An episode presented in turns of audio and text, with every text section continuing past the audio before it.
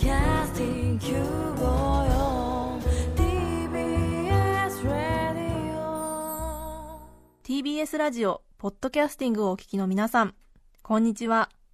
安住紳一郎の日曜天国、アシスタントディレクターの刈谷陽子です。日天のポッドキャスティング、今日は414回目です。日曜朝10時からの本放送と合わせて、ぜひお楽しみください。それでは9月6日放送分、安住紳一郎の日曜天国、番組開始から10時14分までの放送をお聞きください。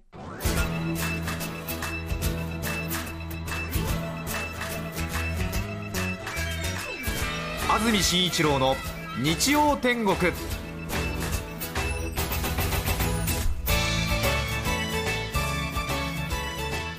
おはようございます9月6日日曜日朝10時になりました。中澤由美子です。皆さんはどんな日曜日の朝をお迎えでしょうか。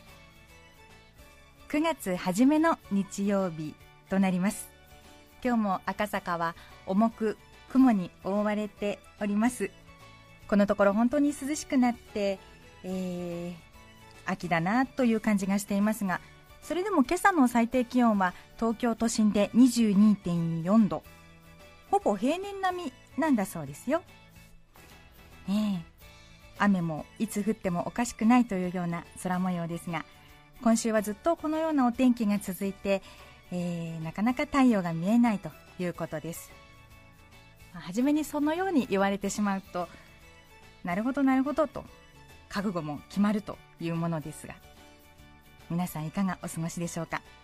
さてさて今日は安住紳一郎アナウンサーが夏休みのためお休みです、えー先週オンエアではそのことについて一切触れなかったので放送後期にさらりと書いてあっただけですのでびっくりなさっている方が多いと思うんですけれども。そうなんです、えー今年も皆様のお力を借りながら私留守を守ってまいりたいと思います。何卒お力添えよろしくお願いいたします。さておととい金曜日の出来事になりますが、えー私銀座に絵の展覧会に行ってまいりましたのでそのお話を少ししたいと思います。長山優子水彩と素描展行ってまいりました。あの画家の長山優子さんは日展をよくお聞きくださっている方にはもうおなじみだと思いますけれども先日安住さんが喉を痛めてピンチヒッターをお呼びしてお送りした回にも前夜の深夜12時とかでしょうかね。真夜中の急な依頼にもかかわらず私でいいならやりますと即答して駆けつけてくださって安住さんに代わって11時台のメールを読み上げてくださいました。もともとは日展に毎週毎週非常に印象深いメッセージをご投稿くださってこれはただものじゃないな。一体誰なんだろうということで調査をしましたら実は日本を代表する画家の大家だったというところから、えーポストカードの原画を書き下ろしていただいたりそのうち年に一度の公開放送ではスナック優子というお店のママを演じていただいたりともう先生のご好意にこの番組甘えに甘えているわけであります。私たちのお願いの仕方が相当強引ということなのかもしれませんが先生はいつも断らないですねイエスとおっしゃってくださって。もういいんですよ。断ってもいいんですよというような場面でもやります。まるでこうノーと言えない日本人の代表のように番組にご協力いただいているわけであります。そんな永山先生の本業の個展はですね場所は銀座のど真ん中。松屋デパートの第二駐車場が入っています。ビルの5階。セントラルミュージアム銀座というところですけれども。その5階のフロア全部を使った大変広い会場で今回も行われていました。そちらに絵の数およそ100点、うん。花々など植物の絵や器ガラスなどのモチーフ人物画風景画などなどなどですね。透明な水彩のみずみずしさが満ちているようなもうそこで深呼吸をしたくなるような静かな空間がそこには広がっているわけです。気に入れば作品をお買い求めになれるのですけれども今朝ですねリスナーの方ですでに今回の展覧会でお買い上げになったという方からメールが届いていましたよ、ね、どちらの作品を買ったのかな？いいな？というわけでもうすでに売約済みの印もあちこちについているわけです。どれもこれも本当に素敵で本当に欲しくなるんです。でもなかなか簡単には買えない。買えたとしても家に置くところがない。というね。いろんな意味でため息が出る。展覧会です。いらしているお客さん方もさすがにこう気品のある方々という感じがしましてあの永山先生の展覧会の特徴は皆さんの前で実際に絵を描く様子を見せてくださるデモンストレーションの時間というのがあるんですね。でそれを見学する様も皆さんとても静かもうマナーばっちり譲り合いなんです。見えますか？見えますか？大丈夫ですか？こちらどうぞ。お座りになりますか？あいえいえ大丈夫。私は膝が痛いのでこちらでみたいな感じで。本当にあの譲り合ってるんですね。素晴らしい。その輪の中で絵を描く先生の横顔も凛と集中なさって美しくてまさに芸術家という感じ。先生の絵をご覧になった方ポストカードの原画を日曜天国のホームページには載せていますのでそちらをご覧になっていただいてもあの分かっている方多いかと思いますが一体どうやったらこんな絵になるんだろうっていうようなところがありますよね。あの滲んでいる感じとか色がふわっと出るところとか。水彩画は誰でもやった経験があるけれどもどうやったら先生の絵のようになるか皆目わからないわけです。でその手の内をですね惜しみなく全部目の前で披露してくださるわけです。大胆に時に細やかにまた大胆に絵に陰影がついていく様子をみんな固唾を飲んで一挙一投足見守っているわけです。ああこんなお方にスナックのママを引き受けさせてしまってなんてことだろうと思わざるを得ませんでした。それでデモンストレーションが一区切りついた時に先生がスッと立ち上がったんですね。その隙をついてカシャカシャと携帯で写真を撮った若い女性がいましたワンピース。そしてこちらから別に質問をした方がいたんですね。あの先生これこういうのはこうどうしたらみたいな感じで。そしたら先生が写真はやめてください。ここは全部禁止にしているの。質問も今はお教室ではないのでお控えくださいますか？とか細くて綺麗なんだけれどもしっかり相手に届く。あの綺麗な声でいい声で言ったんですよ。失礼しました。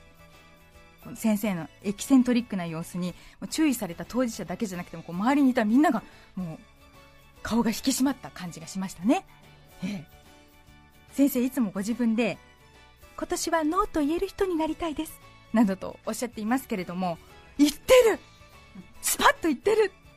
めっちゃかっこいい。本業ではこうなんだ。日点でペースを乱されてるだけなんだと思いましたね。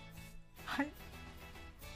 でもその5秒後にじゃあ質問3つだけどうぞって おっしゃったんですね。ねえ。やっぱり傷つけてしまったかなと先生思ったんでしょうね。心底優しい方だと思いました。それでその受けた質問内容に一問一答っていう感じじゃなくてすごく膨らませた回答をなさっていてそのサービス精神に感服した次第です。あそういう先生のお人柄に魅了されてでそして会場内ぐるりと数々ある絵に酔いしれて最後会場の最後の部部分でですねはい。溺れた男の絵がありました。アスパラガスの兜をかぶった溺れる男。背後に能天気な鉢巻きの女。それを取り囲むサボテンそして日の丸の扇。お分かりでしょうか？日天ポストカードの原画が異彩を放っておりました。その絵の周りだけあのーなんか皆さん程よい距離を持って遠巻きに眺めているという感じがしたな。はい。ぜひですねその日展のポストカードの原画のその絵のみ写真撮影が OK となっておりますので皆さん足をお運びいただきたいと思います。長山優子水彩と素描展セントラルミュージアム銀座というところで9月12日の土曜日までやっています。美しい絵に囲まれて贅沢なひとときが過ごせると思います。またその際はですねくれぐれもノーとは言えない優しい長山先生にご無理を言うことのないようにしていただけたら幸いです。と思います。ぜひ足をお運びください。それでは今日のメッセージテーマに参ります。こちら。私の小さな贅沢。清瀬市のワイルドキャットさん36歳女性の方からいただきました。ありがとうございます。私の小さな贅沢。家族で回転寿司に行った際に大好物のイクラ軍艦を注文。軍艦の上は半分はイクラもう半分はスライスされたキュウリのツートンカラー。あなってますよね。そんなイクラ軍艦が一皿に2貫乗っています。旦那さんがそっとキュウリを取り除きもう片方の軍艦からイクラを移動。いくらだけ軍艦にして私に差し出してくれる時が私の小さな贅沢です。旦那はキュウリだけ軍艦を黙って食べる。我が家の上下関係が垣間見える瞬間です。あら優しいご主人ですね。はいわかります。ちょっといくらが足りない時に2つ分ギュッとすると幸せになりますね。それでもうあのきゅうりの人は最初からいくらなんてなかったものとしてカッパ軍艦としてかっぱ巻きみたいな感じで食べるんですよね。わかる。わかりますよ。あー回転寿司楽しいですよね。はい。続いて参りましょう。世田谷区スパイラルマキさん。32歳男性の方からありがとうございます。私の小さな贅沢。うちの近くには大好きな焼き菓子屋さんとコーヒー店がありそこに行くときはいつも贅沢してるなと感じます。30代男性なら働いた後のビールを飲む時が贅沢とか書くところなのかもしれませんが酒タバコなどをはじめとするサラリーマンの癒しアイテムとは縁遠く女子力が高いと言われます。ビールより梅酒のソーダ割りが飲みたいのです。ラーメンよりパスタが食べたいのです。ジョージアより最低限スターバックスのコーヒーが飲みたいのです。そんな自分に葛藤する日々はすでに過ぎ去りました。おーいいですね。女子力高い男子ですね。女子の中に1人混じっても違和感がない系ですね。これはモテますよ。またあれですよね。最近は逆のタイプの女子ももうすでに葛藤を乗り越え隠さないというタイプが増えていますね。ホルモン焼肉が好きとかあの新橋の立ち飲み屋の焼酎が好きとかスターバックスは無駄に高くない？とかね言う人い多いですよ。私の周りは特に多いです。はい。ありがとうございます。もう一丁参りましょう。府中市のムンクの叫びたりさん48歳女性の方ありがとうございます。私の小さな贅沢はトイレットペーパーを買うとき真っ白のではなくて絵柄がついたものを選ぶことです。花柄などのトイレットペーパーはトイレ内も少し華やかになって気分も楽しいのですがキャラクターの柄を選ぶと微妙になります。特に好きなキャラクターだと複雑です。可愛いキャラクターの顔で拭わなくてはならないのでこれはキャラクターを愛しているのか嫌がらせをしているのかわからなくなります。先日は我が家に小さな子供もいないのに機関車トーマス柄を買いトーマスとその仲間たちを地獄に落としてやりました。ありますね。わかりますよ。トーマスはままだお顔ですからね。あの絵柄がついたトイレットペーパーは幸せになりますよね。香りがついてたりね。はい。これは贅沢ですよ。贅沢消耗品ですから。ね。私もちょいちょい買ってあのストレスを解消しております、皆さんからのメッセージお待ちしています。E メールのアドレスは日天アットマーク tbs.co.jp です。抽選で5名の方に日天ノート。3名の方にはカルピスセットをプレゼント。さらにメッセージを紹介したすべての方にオリジナルポストカード画家隅田咲さんの制作による射的天国をお送りしています。そして番組では皆さんから曲のリクエストも募集しています。メッセージにはリクエスト曲も書いて送ってください。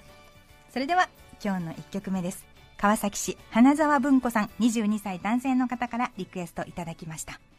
TM ネットワークでゲットワイルド。9月6日放送分安住紳一郎の日曜天国10時14分までをお聞きいただきました。著作権使用許諾申請をしていないためリクエスト曲は配信できません。それでは今日はこの辺で失礼します。安住紳一郎のポッドキャスト天国。おもてなし。おもてなしから明日でちょうど2年。当時はまさかこんなことになるとは思ってなし。お聞きの放送は TBS ラジオ954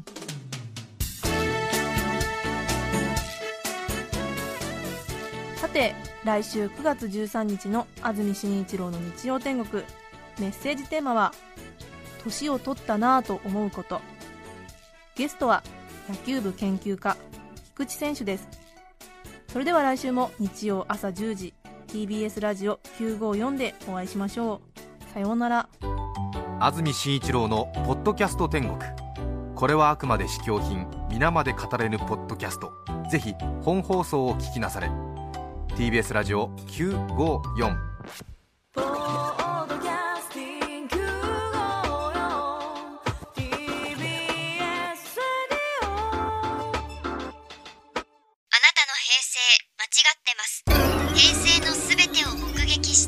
自称する町浦ピンクが真相を激白僕もモーニング娘。のメンバーとしてデビューする予定やったんですよ